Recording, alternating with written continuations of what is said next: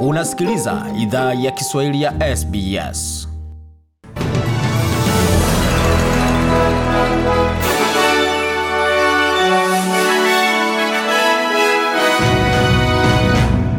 Wasikiliza idhaa ya Kiswahili ya SBS na hii hapa ni taarifa kamili ya habari, tukianzia moja kwa moja katika taarifa kwamba kiongozi wa jimbo la Victoria amefufua kwa mara nyingine mvutano wake na waziri mkuu kwa sababu ya hatua yake ya kuunga mkono waandamanaji wanaopinga amri za chanjo. Daniel Andrews amesema hatua ya Scott Morrison kukemea tisho za vurugu, wakati anasema kwamba anaelewa sababu za waandamanaji, haizungumzi vizuri uongozi wake. Bwana Andrews ameongezea kuwa Scott Morrison alistahili pongeza Victoria kwa kufikisha viwango vya asilimia 90 vya utoaji wa dozi mbili za chanjo badala yake. I, I am offended on behalf of all Victorians Anasema nimeudhika kwa niaba ya watu wote wa Victoria. Kwa nini mtu yeyote isitoshe kiongozi wa taifa anaweza ondoa pongezi kwa Wavictoria milioni tano? Tumepitia mengi sana na kufanya kitu kizuri na kuona kwamba hakuweza sema hongera bila kuegemea upande wa wenye itikadi kali. Nimeshindwa kuelewa. Takriban idadi ya watu elfu kumi walishiriki katika maandamano jana Jumamosi mjini Melbourne, ambayo ilikuwa ni kilele cha wiki nzima ya maandamano dhidi ya mswada wa dharura wa janga ya amri ya chanjo jimboni Victoria. Tukiendelea taarifa zingine ambazo tumeandalia wakati huo, baadhi ya waziri wametetea msimamo wa waziri mkuu kwa amri za chanjo. Naibu mweka hazina Michael Saka amesema hali ya kujitolea imesaidia Australia kwa swala la utoaji wa chanjo na and uh, outside of areas of, of, of high risk. Anasema nje ya sehemu za hatari kubwa kama makazi ya huduma ya wazee, kama katika taaluma ya matibabu, tunadhani nasali kuwa watu wanajitolea, kwa sababu ni zaidi ya asilimia tisini ya Waaustralia wa Victoria, na inatarajia hatimaye zaidi ya asilimia tisini ya Waaustralia watachanjwa. Hiyo ni kwa sababu ya mwelekeo wa kujitolea ambao unawapa Waaustralia maamuzi, si tu kwa wao wenyewe, ila maamuzi mema kwa jamii wanamoishi. Hata hivyo, wakosoaji wamemshutumu Scott Morrison kwa unafiki kwa sababu kabla alitaka wawakilishi wa vyombo vya habari wanaoshiriki katika vikao vya waziri mkuu wawe wamepata chanjo kamili kabla ya kushiriki katika vikao hivyo ambako kiongozi wa taifa alikuwa akitoa taarifa kwa vyombo vya habari. Na jimbo la magharibi Australia litaendelea kuwa limefungwa kwa msimu wa likizo, wakati mipango ya kuweza kufungua mipaka yake inaendelea kuwekwa kando hadi itakapofikisha asilimia tisini ya utoaji wa chanjo kamili katika jimbo hilo. Hiyo ina maana kwamba wakaaji wa WA ama magharibi Australia wataendelea kutengwa na sehemu yote ya nchi hadi itakapofika katikati ama mwisho wa mwezi wa Januari au hata mapema Februari mwakani, ambapo asilimia kwa mradhi ambako takriban idadi ya watu laki mbili elfu hamsini watahitaji kupokea chanjo mbili zote za uviko 19. Ijumaa tarehe tano Novemba, kiongozi wa jimbo hilo Mark McGowan alikuwa amebandua ame, ametoa taarifa kuhusiana na mwelekeo wa jimbo hilo kufunguka tena. Hata hivyo, amesema kwamba tarehe rasmi ya kufunguliwa kwa jimbo hilo haitakuwa wazi, haitakuwa wazi hadi wakati ambapo watakapofikisha asilimia themanini ya chanjo mbili zitakazokuwa zimetolewa, ambayo inatarajiwa kwamba itakuwa ni katika sehemu ya kwanza ama ya, ya pili ya mwezi wa Disemba. What's unique about our plan is that it's intended for border controls to ease Anasema kitu cha kipekee cha mpango wetu ni kwamba ina lengo la kufungua mipango yetu ama mipaka yetu na kuregeza sehemu za watu kuingilia na pamoja na sehemu za watu kuweza kupata maambukizi katika jamii, hususan katika jamii ya magharibi Australia, ikilinganishwa pamoja na viwango vikubwa vya chanjo. Hii inatoka katika hali nzuri sana ya kuweza kuingia katika sehemu ya pili kwa upande wa afya yetu, uchumi wetu na katika sehemu za maisha yetu. Kwa hiyo tumefanya kile ambacho tumefanya, kwa hivyo ikiwa ni kwamba tunahakikisha kwamba usalama wa watu uko sawa, na tunahitaji kwamba hatutaki hali hii ije ikawa kizuizi baadaye. Na wasafiri kutoka Singapore wamewasili nchini Australia mapema hii leo katika sehemu ya usafiri wa nchi hizo mbili, ambapo baadhi ya wasafiri kutoka Australia wataruhusiwa kuingia Singapore kufanya likizo zao, wakati ndege ziliwasili mjini Sydney na Melbourne, ambapo kulikuwa ni watu wa kwanza wakiwemo pia wanafunzi wa kimataifa ambao wameweza kurejea tangu mwanzo wa janga hili kuweza kuibuka. Singapore imekuwa ni nchi ya pili baada ya New Zealand kuweza kuruhusu wa raia wake kupokewa nchini Australia pamoja bila kuwa na vizuizi wala kuwa na masharti ya karantini wakati huo. Kwa wakikaribisha wasafiri hao, kulikuwa na baadhi ya watu ambao walikuwa katika viwanja vya ndege kuwakaribisha pamoja na mkurugenzi mkuu wa, wa chama kinachotoa elimu kwa wanafunzi wa kimataifa Bwana Phil Honeywood ambaye alikuwa na haya kusema baada ya kupokea baadhi ya wanafunzi. We need to have a conversation at national cabinet in which common sense prevails. Sasa tunastahili kuwa na mjadala ama mazungumzo kwa kiwango cha baraza la mawaziri wa kitaifa, ambapo mafikra za kawaida zinastahili ku, kuwa na umuhimu sana.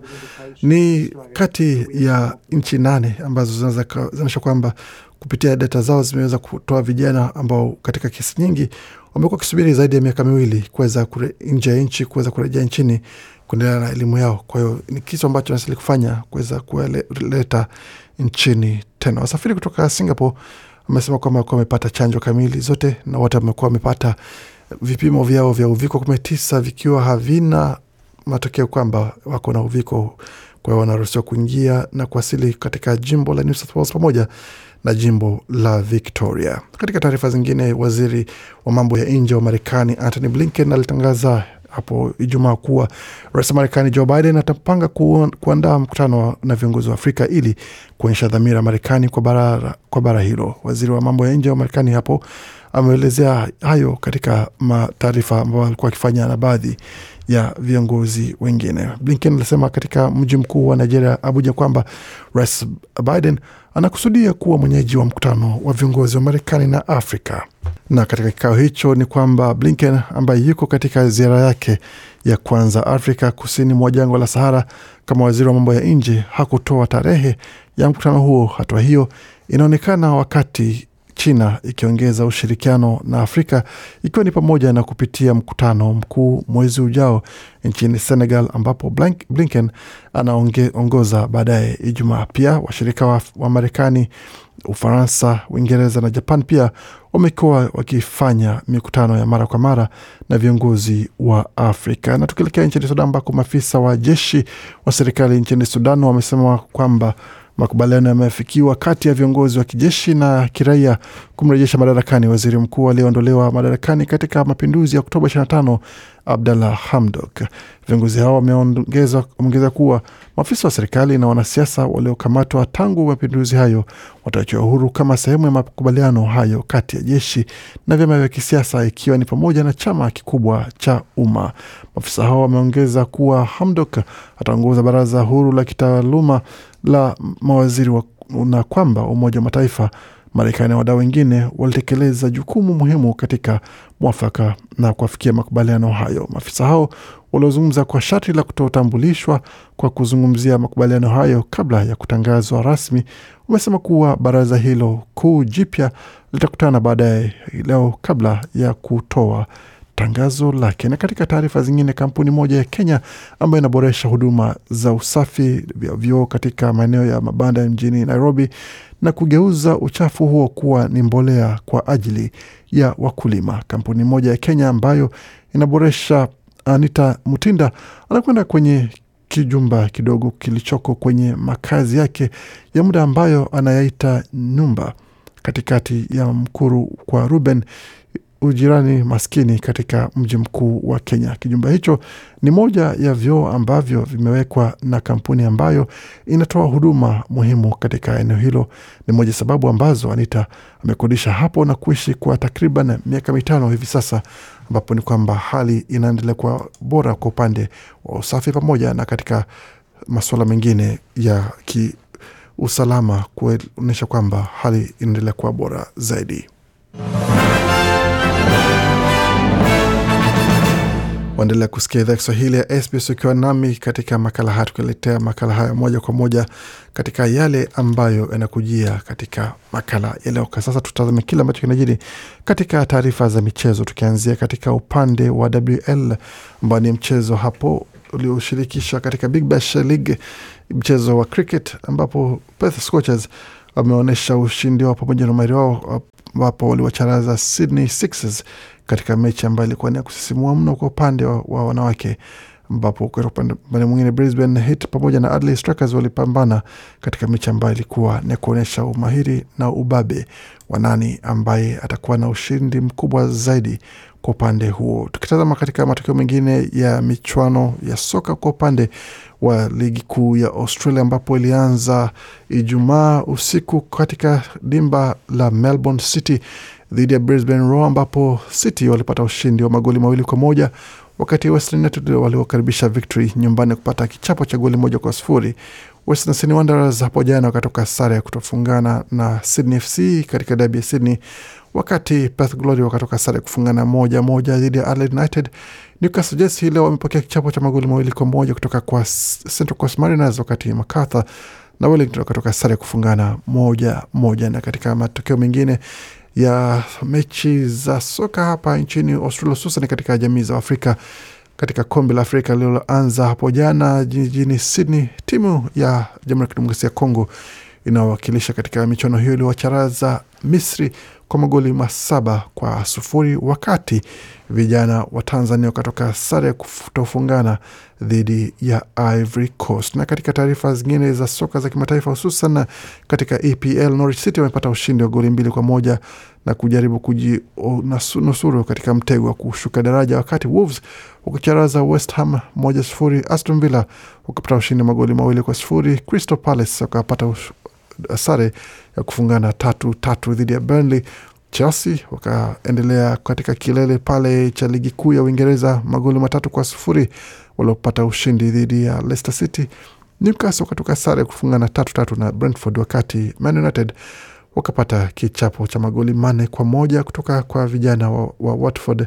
Arsenal vilevile wakubali kichapo cha magoli manne kwa sufuri kutoka kwa timu ya Liverpool.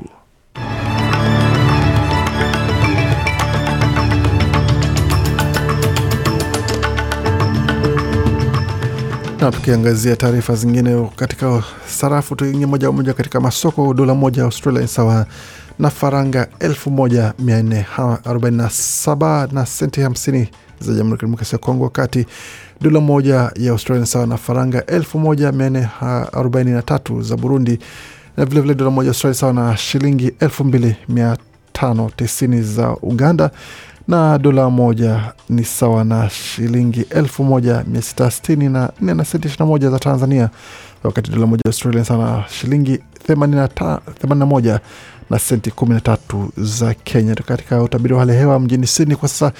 Nyuzi joto ni 16.2, wakati Melbourne ni 14.4, Brisbane zikiwa ni 23.5, Perth 20, Adelaide 13.8, Hobart 12.5, Canberra kwa sasa nyuzi pale ni 10.8, wakati Darwin ni 30.1. Kufikia hapo na mwisho wa taarifa ya habari ambayo tumeandalia. Bakia nasi kwa makala mengine manakujia muda usio mrefu. Waendelea kusikia idhaa Kiswahili ya SBS.